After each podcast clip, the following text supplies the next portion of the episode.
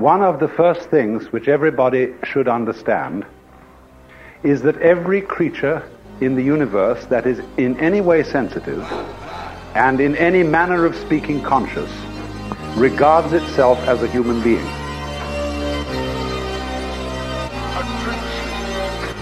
That is to say, uh, it knows and is aware of a hierarchy of beings above it and a hierarchy of beings below it.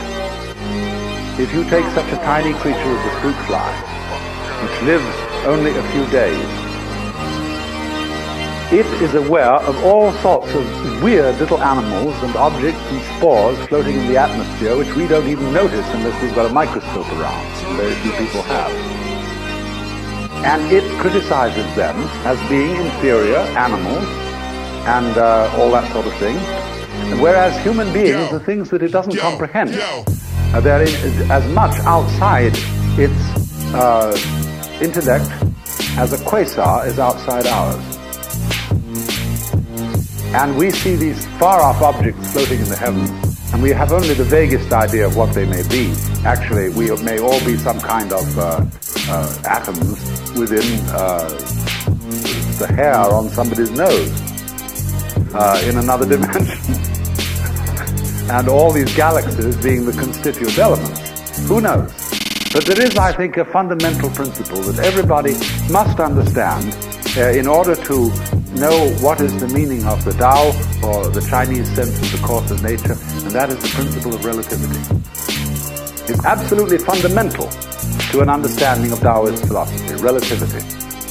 That is to say that wherever you are, and whoever you are, and whatever you are, you're in the middle. You know, pig in the middle. That's the game. And you, you, you see, just in the same way as when you stand, say, on the deck of a ship, and you can see a, a horizon all around you to exactly the same distance. You're in the center of a circle because your senses extend a certain direction in all directions and therefore give you the impression of being in the middle. Now, everything in the world feels like that. And also it has its own kind, which look natural to it. You see uh, spiders and uh, hydras and sea urchins and so on don't look very natural to us. We say, well, I wouldn't want to look like that. But they say when they see us, uh, well, what kind of an awful thing is that? And what a lot of nonsense it does. See, if your dog watches you when you're typewriting,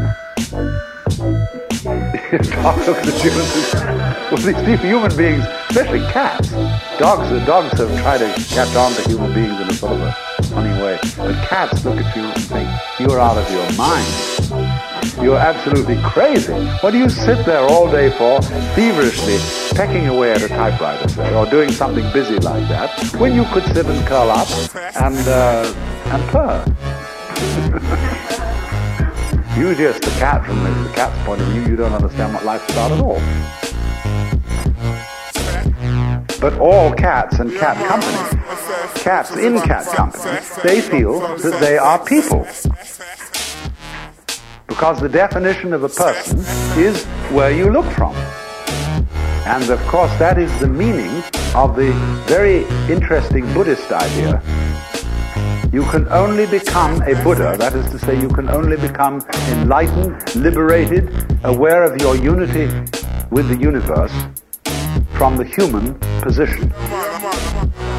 And Buddhism calls itself the middle way because it is the way for someone in the middle, and that's everyone. So there is, believe it or not, a, a form of uh, yoga ways of liberation for worms, for fruit flies, for snails, for spiders, for birds, for everything. And they, you see, in their situation, feel just as cultured as we can possibly feel.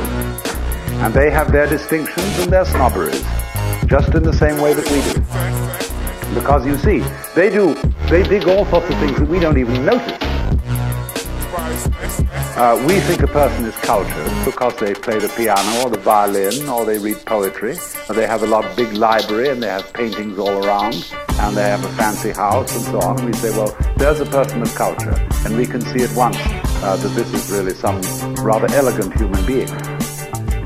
But when you get down into the world of fishes, they have exactly the same thing. Only instead of depending on collecting a lot of books and things like that, it is the precise way, the very subtle wiggles of the tail, the little tremors of vibration that makes one fish a very superior fish as compared with other fish. And all the other fish look at that one and say, oh my, to be like that, what a genius. To be able to do just that little extra thing, see? Because they're very sensitive. Even airplanes in formation can't begin to do what birds and fish can do in, in their communal uh, swirling dances that they do. Now, uh, let me just interject something here that is rather important. Biological existence is such that you have to kill to live. And vegetarians have no way out because uh, plants also are forms of life. And to, to, the degree that they are aware, and they are aware to a certain degree, they think they're human.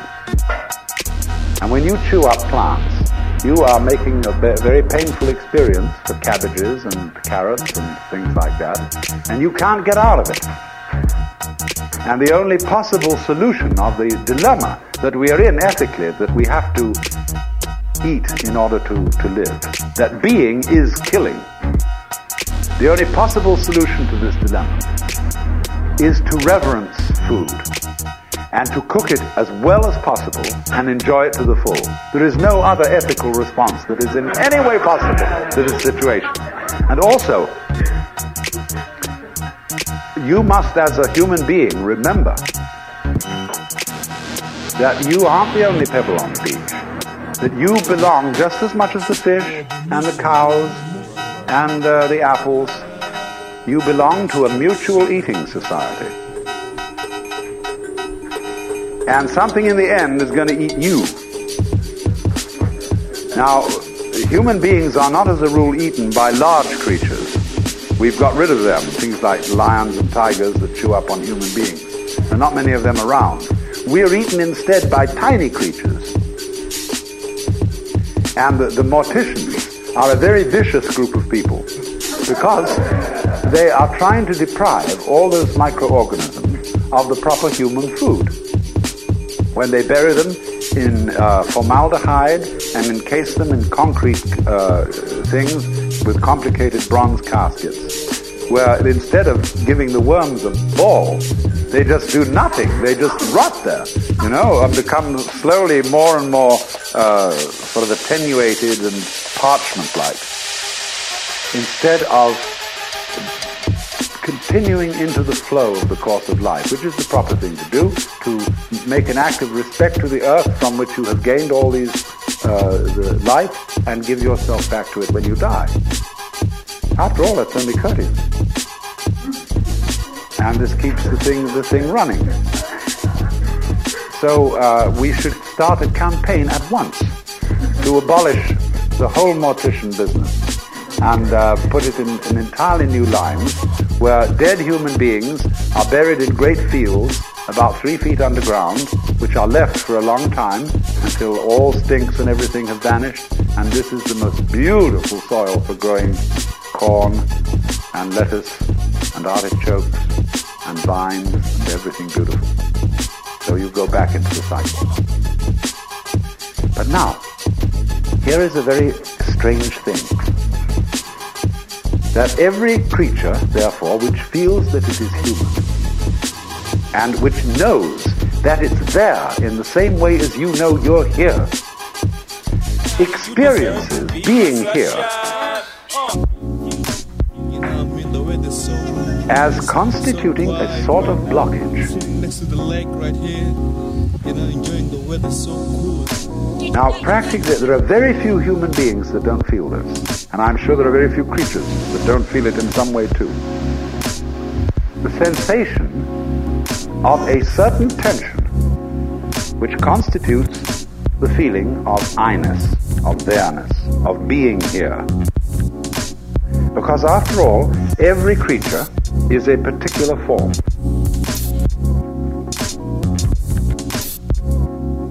Everything is individual. Not only you as a total organism standing here, but all the component cells of your body. Each one of them has some sort of a feeling of its own.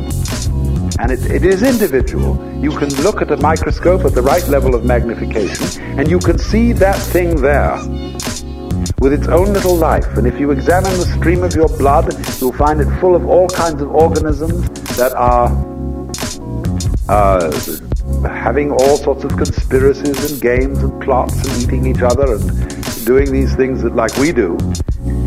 Only uh, we we realize that we wouldn't be healthy as a total organism unless there were all these wars and fights and plots and politics going on between the various cells in our blood. But from their point of view, you see, they feel uh, a little bit put out because they're being organized. And we're in the same situation because uh, very slowly the human beings on the surface of the planet are realizing themselves into a total planetary organism with an electronic nervous system. You see, in science fiction, which was published round about the 1920s, it was always expected that future human beings would have enormous heads because they would have very big brains and they would be very wise. It didn't work that way. What happens is that the human race is building a brain outside its body. That is to say, an interlocking electronic network of telephonic, uh, television, radionic, communications, which is rapidly being interlocked with computers. So that you will, within a few years, be able to plug your own brain into a computer. You will have a little gadget here behind the ear, slightly like a hearing aid. And that will be inter- integrated with your brain in such a way that you can plug in right here. That will only be an intermediate stage. Uh, because just in the same way as when we thought that all communications by electricity had to go through wires, and then we got rid of the wires and got radio and television. So in exactly the same way, we'll, we'll eventually get rid of telephones and radio and television, and we'll communicate uh, by some entirely new method that is at present called ESP. But that will mean that absolutely nobody has a private life anymore. Everybody will read automatically everybody else's thoughts. You won't be able to defend, you will have no defenses. everybody else will see right through you. And some people will protest and say, well, it's terrible, there's no privacy anymore, that means there's no me. Well, that's what's happened to your own cells and your own neurons. And they objected that some time in the course of evolution, we're getting our private life taken away, we're being organized into a body. And we're doing the same thing. Only we uh, got to try and see if we can be clever about it. And that is to say, to do two things at once. To have this tremendous openness to each other, whereby I don't care if you read my thoughts, and you don't care if I read yours. But at the same time, nevertheless, each one of us retains a peculiar individuality. Almost in the same way as nothing could be more unlike a stomach than a heart. And nothing could be more unlike a kidney than a pituitary gland. And nothing could be more unlike intestines than a rib cage. You see, there's a lot of differentiation inside the body. Uh, despite the fact that it is a completely um, uh, an organism functioning altogether. So then the problem though, uh, as I said, is that for each individual, which is outlined, which is a separate thing, uh, or rather I would, instead of using the word separate, I would like to use the word distinct. Separate, as I use the word, means disjointed, cut off from. Distinct means a feature of something uh, where a an absolutely distinguishable pattern is part of a larger pattern of a whole. So something can be distinct without being separate in just the same way as back and front can be very different and yet inseparable. So then, there is then this, this sensation of practically every living being of constituting a center of tension and of resistance. That is to say, of being a little bit blocked, or shall I say, of being in the way, being in one's own way. Imagine the opposite. Let us suppose, for example, that you got up in the morning with a feeling of total transparency. There's no resistance in your organism to the external world. You just float through it. You're part of it, it's part of you. And just in the same way, for example, that when you see, if you see well, you aren't aware of your eyes.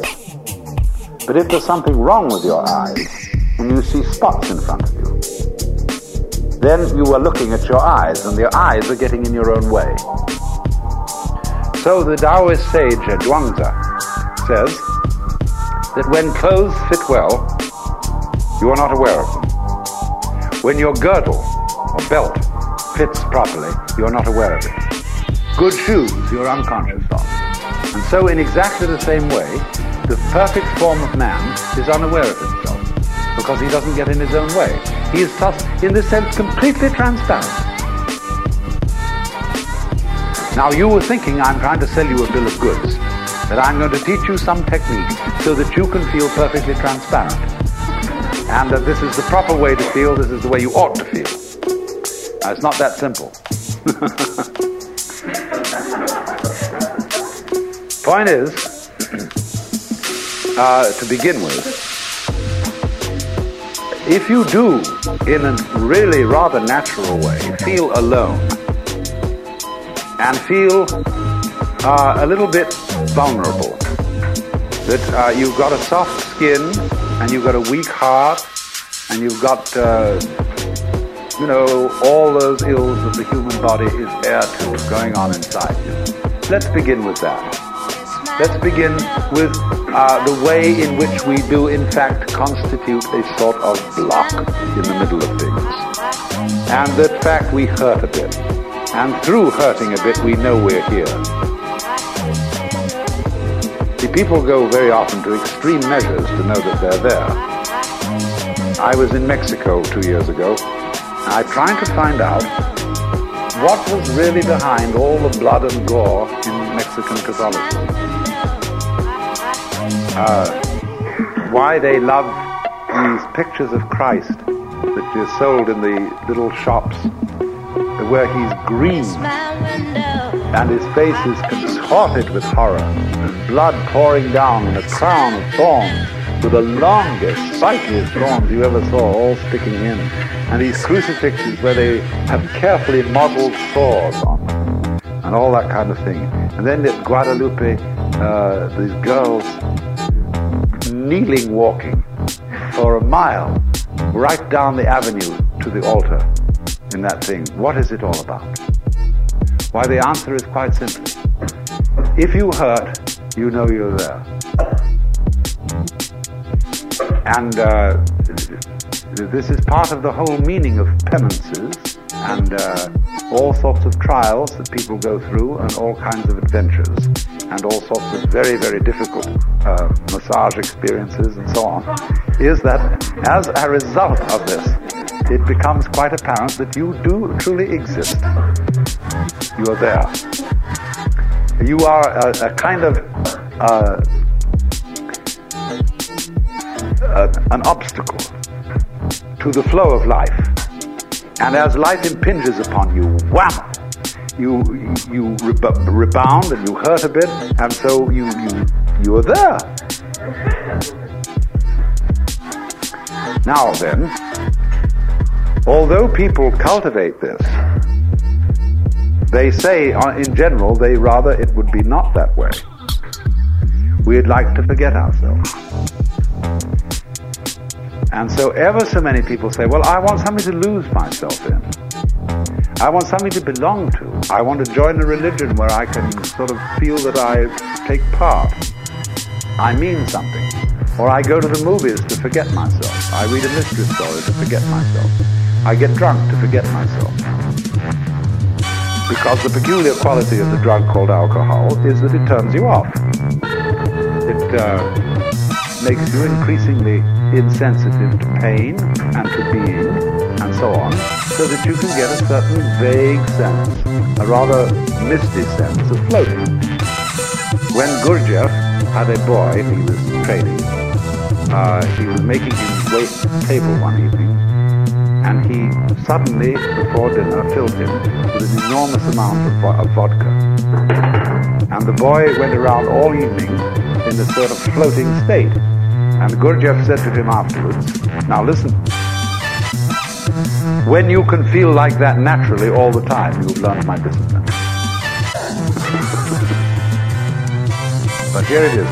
So it, it, as things stand, one ordinarily doesn't feel that way and therefore takes alcohol or something in order to disappear, in order to feel less this sensation of uh, resisting the world. Do you know, uh, if you study your body and its dynamics, you will find that you are fighting all the time. Most people are, some aren't, but most people are fighting the external world all the time. My friend Charlotte Selver often tries an experiment where she makes a person lie down on the floor and says to them, now look, the floor is solid and it will hold you up. You don't have to do anything to stay where you are. Just lie on the floor. Then she looks at the person, or may touch them slightly, and say, do you realize you are making all sorts of efforts to hold yourself together? Because you are basically afraid that if you don't do that, you'll just go and disappear into a kind of formless goo all over the floor. But, but you won't. You see? Your skin, uh, your bones, your muscle tonus and everything is all there naturally, and it will hold you together. There's nothing to worry about. And all you have to do is lie on the floor. And you don't have to make any special efforts to stay together. But, but very many people are afraid that they will fall apart or somehow disintegrate if they don't make efforts to hold themselves together, or else that they will be disintegrated by some outside agency if they're not constantly on the alert like this, all around, you see, to protect themselves. Now, I'm not a preacher. That's the most important thing to understand about me. I'm not saying you shouldn't do that, but I'm inviting you to become immensely aware of the fact that if you do that at all, that you do it. And that you have therefore this sense of being alone, of being a particular separate form that is unlike any other form on earth. That's just you. Concentrate on that. After all, uh, for many people, they define this as their problem. So you ought to be able to feel it without the slightest difficulty. This isn't that I were asking you to feel some transcendental sensation or something of that kind. This is just a very ordinary sense of being you and being alone.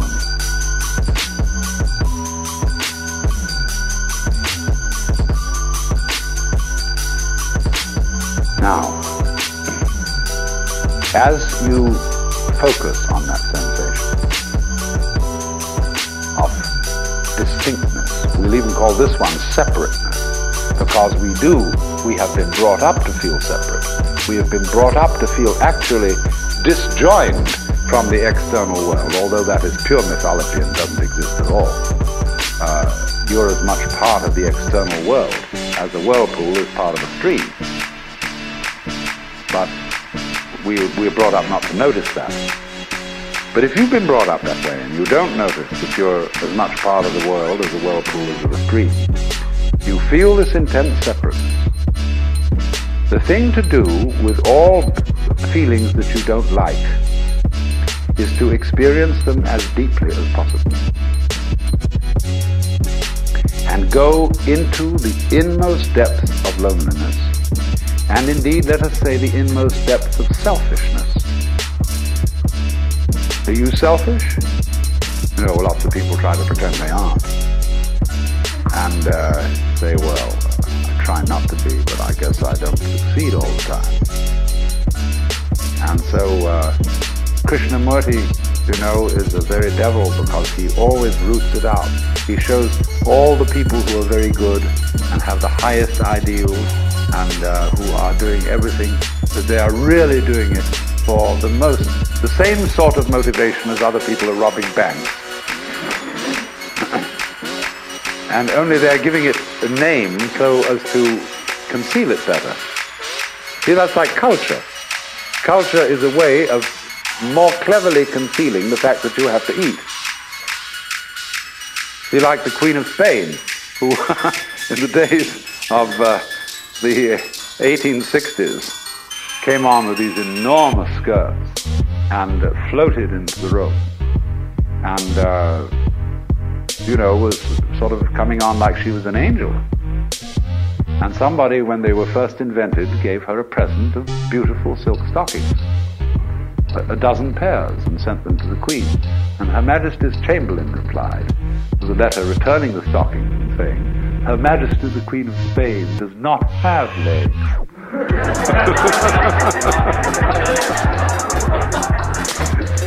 you see, it's like, look, Mama, no legs. I managed to float along just the same because I'm an angel.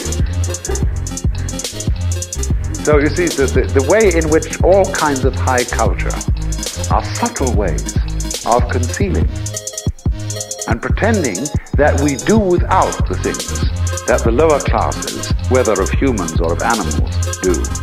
See? We pretend that we don't. It's like you don't go around crudely taking a bull and banging it on the head with a mallet or sticking a knife through it and tearing it apart and eating it. All that's done somewhere off in the stockyard.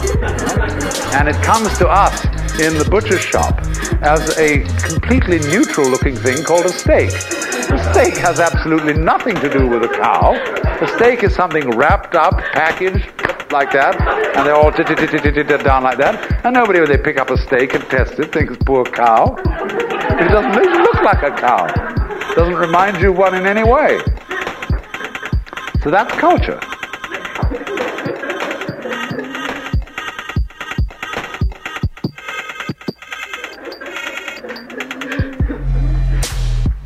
But you see, however much you mask it under lofty ideals, I mean, the, the, most religious people in the world, the greatest saints, are the veriest rascals.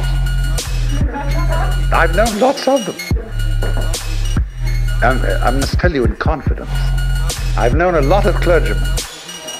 And the filthiest stories I have ever heard in my life were told me by clergymen.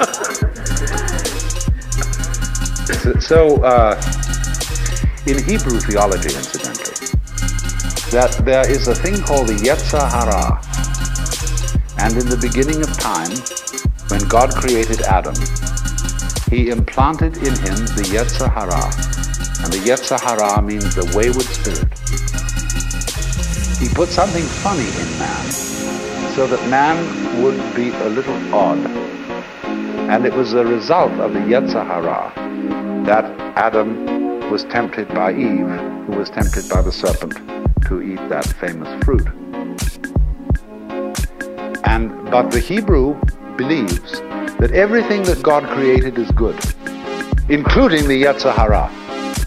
Because if it hadn't been for the Yetzer Hara, there would have nothing ever happened.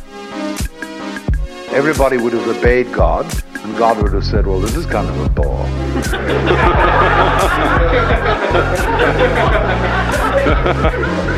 so, now, but you see, you can't, you can't just get up to someone and say, disobey me. Because if they do, they're obeying you. See, that's a double bind. Say to somebody, disobey me. But God was much more subtle than that. He didn't tell Adam to disobey. He told him to obey. But subtly, he put this Yetzer Hara thing in like that. So that God would say, well, I'm not responsible. well, this thing's going to happen of its own because what everybody wants is something to happen on its own. And everybody wants it. Because you see, the sensation of being you, this curious, lonely center of awkward sensitivity, subject to the most peculiar feelings, pains and anxieties and all that sort of thing. All that is an essential prerequisite for feeling something else. These two experiences go together. If you want, in other words, if you want to be omnipotent and you want to live in a universe where nothing happens except what you, exactly what you will to happen. In other words, you say, I would like to be God if you think that's the way God is. And everything is therefore totally under my control. Everything is absolutely transparent to my intelligence. I have no problems. A lot of people coming on like they think they've attained this state. Well, that's a lot of bunk. Nobody wants to be in that position. Because there wouldn't be anything to it. Because once everything is under your central control, just nothing is happening. It's a ball from beginning to end. So what anyone or any being whatsoever who has a sense of centrality, who has a sense of selfhood, who has a sense of identity, that sense of identity is inseparable from something else going on that is defined as not being me, as not being under my control, and that may jump at any time. It might even eat me.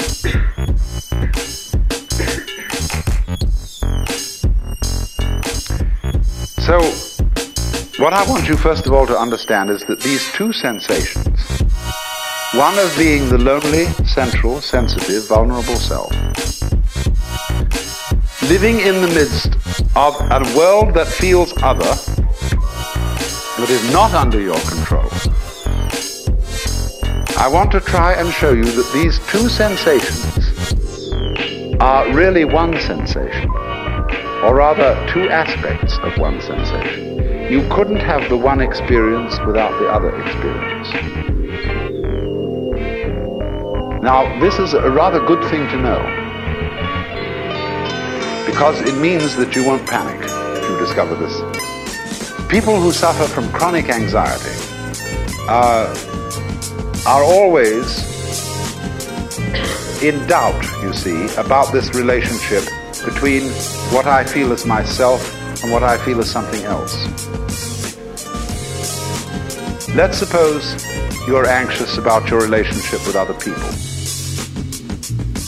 You walk into a room, like this restaurant here, and you sit down at dinner, and some stranger opposite to you.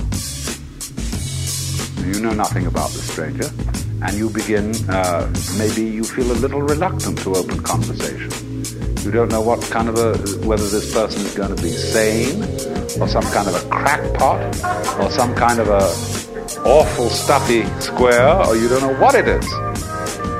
So you start fencing around a little, but you get the feeling, you see, of, uh, now I better watch myself, because I do, after all, want to make a good impression. I don't want to make an enemy. So you watch yourself, and uh, this is the funny thing then begins called self-consciousness. And people say sort of no. Usual way in which strangers come on. And also there, are, there, there, is involved in this encounter the secret games that people are playing all the time to defend themselves by putting other people down.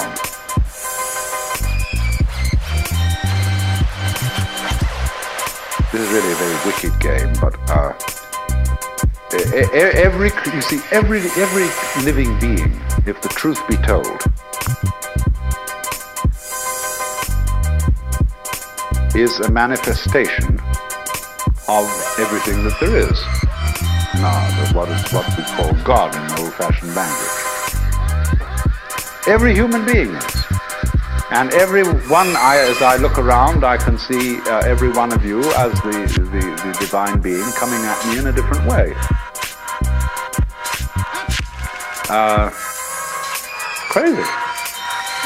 But the thing is that what we do is to try and prevent people from realizing that this is so. By pointing out to them in the most subtle ways their limitations. And seeing if we can phase them. Uh, put a person off a little bit. Make them uncertain. Make them unsteady. It's like all sorts of games that you can play where if a person wavers, he loses. But people play that with each other all the time. And the reason they do it is not the reason they think. It is that the gay, if everybody were perfectly clear that they were a manifestation of the divine being, nothing very much would happen. But so as to keep everybody a little bit unclear about it, the whole thing uh, bugs itself and, and, and, and creates these little doubts. So what we're beginning with is these little doubts, you see, these sensations of, of blockage, of uh, not being very sure of yourself, but knowing very much indeed that you are yourself and that uh, you're alone and it's all up to you. The terrible feeling of responsibility. So, but was, uh, what I'm trying to point out to you is if you intensify that feeling and bring it to its highest pitch, you will immediately realize that you are aware of it only by virtue of the entire sensation of something else. Something defined as not you.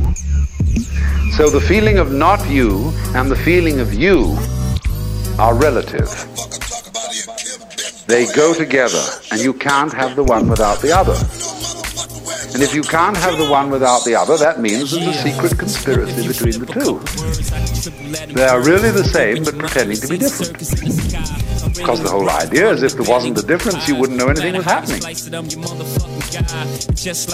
I mean, if it was all the same, it's like that song of Bob Dylan, which says um, something like, Well, I'm just like a guy like you. I'm just like anybody else. No use me talking to you, because you're just like me.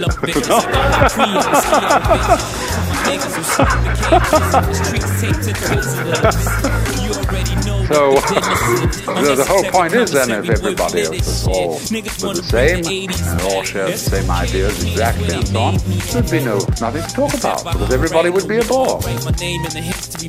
There'd be just yourself echoing uh, uh, back at you. You'd feel like a madman in a hall of mirrors where everything you went was, was just yourself. You know, right? just you. Well, that's no fun. But uh, you may think that I'm speaking in favor of some kind of uh, schizoid, pluralistic universe. No, the whole point is this that difference and, and every kind of variety of differentiation is the way through which unity is discovered. I mean, this business about vive la petite différence is very important. And the fact that men and women, for example, has a primordial kind of difference, never can really understand each other, is tremendously exciting. Uh, because that, that that's a way by which something happens. If it makes a difference, then it's there. If it doesn't make a difference, it doesn't matter. And what doesn't matter doesn't exist because it has no matter.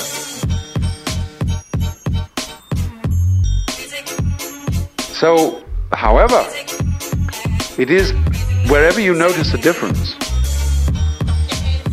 the difference has two sides what it is and what it's not.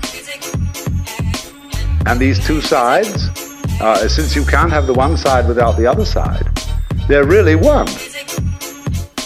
Because they go together, inseparably. So when you get this extreme sense of your own existence as a rather painful fact in the middle of everything else, the everything else feeling and the you feeling are two poles of one and the same process. So that the real you is what lies, as it were, between these poles and includes both of them. Now this is the fundamental principle of the whole way in which ancient Chinese thought developed. The philosophy of the yang and the yin. This is one of the oldest ideas in the universe. I mean, no, that's a rather too big language. On this planet. And the, the philosophy, uh, which I shall have occasion to speak of a little bit more later, of the Book of Changes, Yi Jing, is based entirely on this. That the universe is the interplay of difference, and the primordial difference is between up and down, back and front, black and white, is and isn't, male and female, positive and negative. So the word yang in Chinese means uh, or refers to the south side of a mountain, which is the sunny side. The word yin refers to the north side of the mountain, which is the shady side. Did you ever see a south-sided mountain only with no north side? Or in, uh, it may also, yang may refer to the north bank of a river, which gets the sun, and yin to the south bank of the river, which gets the shade. And so uh, you will uh, remember this. And one half, of course, is colored, dark,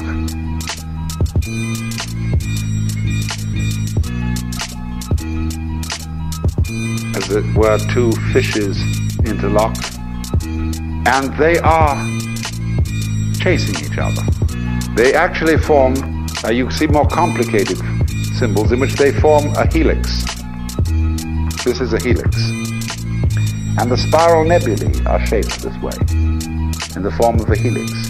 And this is the position of man and woman making love, fundamentally. Where I'm trying to get inside you, and you're trying to get inside me, and we're trying to get into the middle of each other, but there's somehow or other a difference, and we can never quite get there. Just like uh, if I want to see the back of my head, I can go round and round and I can chase it, but I never quite catch up with it. But that's what makes everything work. Uh, it is said in the Vedanta Sutras that uh, the Lord, the Supreme knower of all things, who is the knower in all of us, doesn't know itself. In the same way that fire doesn't burn itself and a knife doesn't cut itself. So nothing to God, even, you see, would be more mysterious than God. Do you know somehow how you surprise yourself? For example, when you feel your own pulse, and you suddenly feel this life going on which you're not willing or there are all sorts of ways in which you can say you have the belly rumbles. And uh, you didn't intend to have the belly rumbles, and suddenly it happened, or you had hiccups. And now, are you having hiccups or not? Is this something you're doing? Or is it merely something that's happening to you as if it was raining and the rain was happening to you? This is a very debatable question. Consider breathing. Are you breathing or is it breathing you? Well, you can feel it either way. You can decide to breathe and uh, feel that you're breathing in just the same way that you walk when you want to. On the other hand, when you forget about breathing altogether, it still goes on. And so it seems to be something that happens. That's how it Which is, is man. Living the life, you know. I was just doing my music. Do you grow your hair? Or does your hair just grow by itself? Music. I ain't joking What enables you to make a decision? it is, man. You gotta do what you When you decide, do you first decide to decide? Or do you just decide? Now, how do you do that? Nobody knows, you see. When uh, Zhuangzi tells the story that one philosopher asked another, how can one get the Tao, which is the power of nature, so as to have it for one's own? And uh, the other philosopher answers, your life is not your own. It is the delegated adaptability of Tao. Your offspring are not your own. They are the outputs of Tao. You move, you know not how. You are at rest, you know not why. These are the operations of Tao. So how could you have it for your own? That's a funny thing. We can experience ourselves through and through as something that just happens. Look, look at it this way. If you feel your body, your skin, the solidity of you, and regard what marvelous eyes you have, which are the power which generate light and color out of all these electrical quanta in the external world. And these ears, these beautiful shells that you wear on the side of your head, with their little spiral bones, the cochlea inside, you know, all that. But you feel, though, you don't feel responsible. You don't know how it's made, if it is made. But it's you. That's what you are. That extraordinary pattern. Beautiful, gorgeous, um, wonderful arabesque of tubes of bones and cartilage. Myriads of interconnecting electronics and nervous systems and everything wonderful. See, but the point is, most people don't own this. They don't say this is me. They say, well, it's some kind of very clever machine which the Lord God made out of his infinite wisdom and put me in it.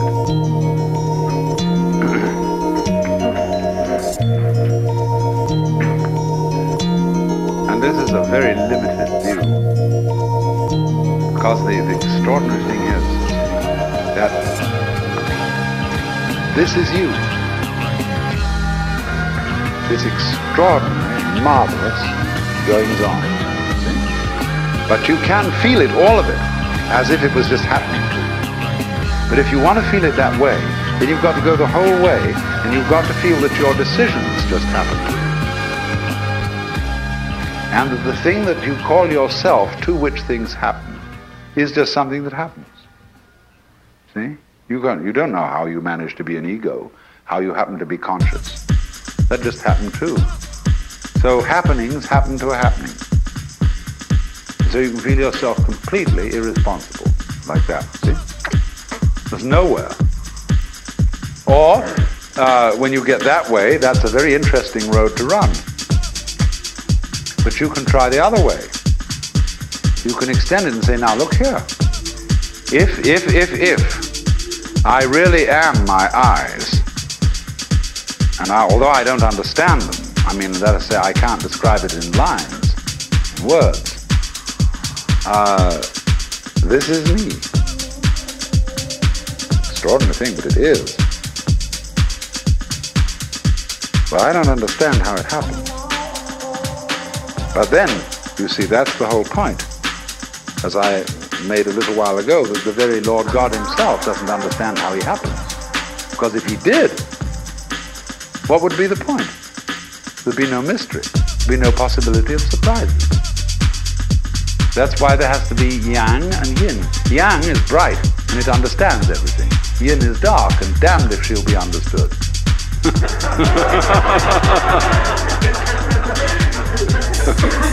but there are two phases of the same being.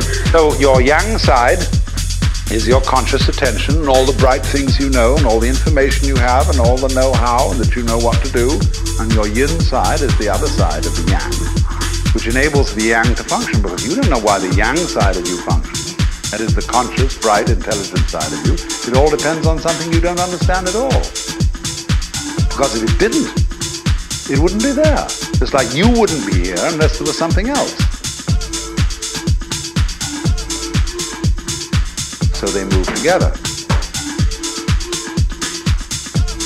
And therefore, if you will accept the idea that you are your own eyes and your own heart and your own ears with that wonderful little spiral cochlea inside and all these amazing gadgets here.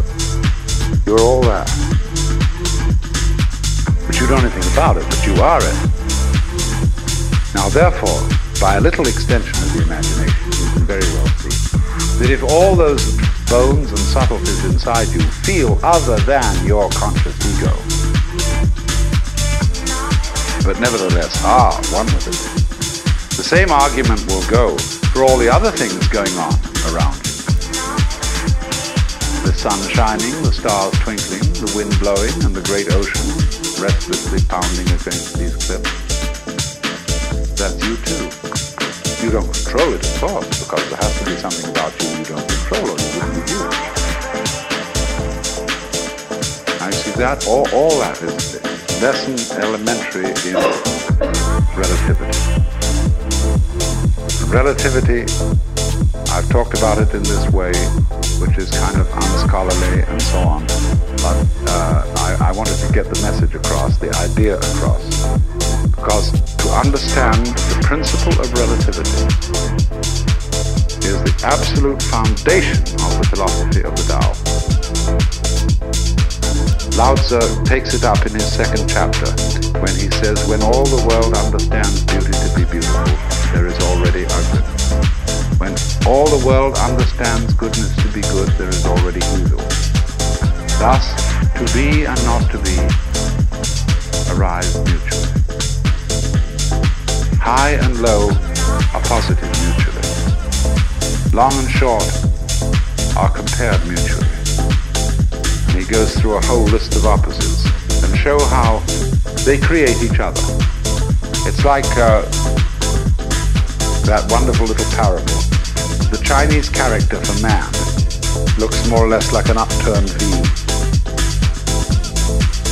And Hearn in one of his books tells the story of a Japanese girl telling her little sister the meaning of the character for man by taking two sticks of wood and balancing them together on the ground, two sticks of firewood, so that they form the upturned V. And she says to her little sister, this is the character for man.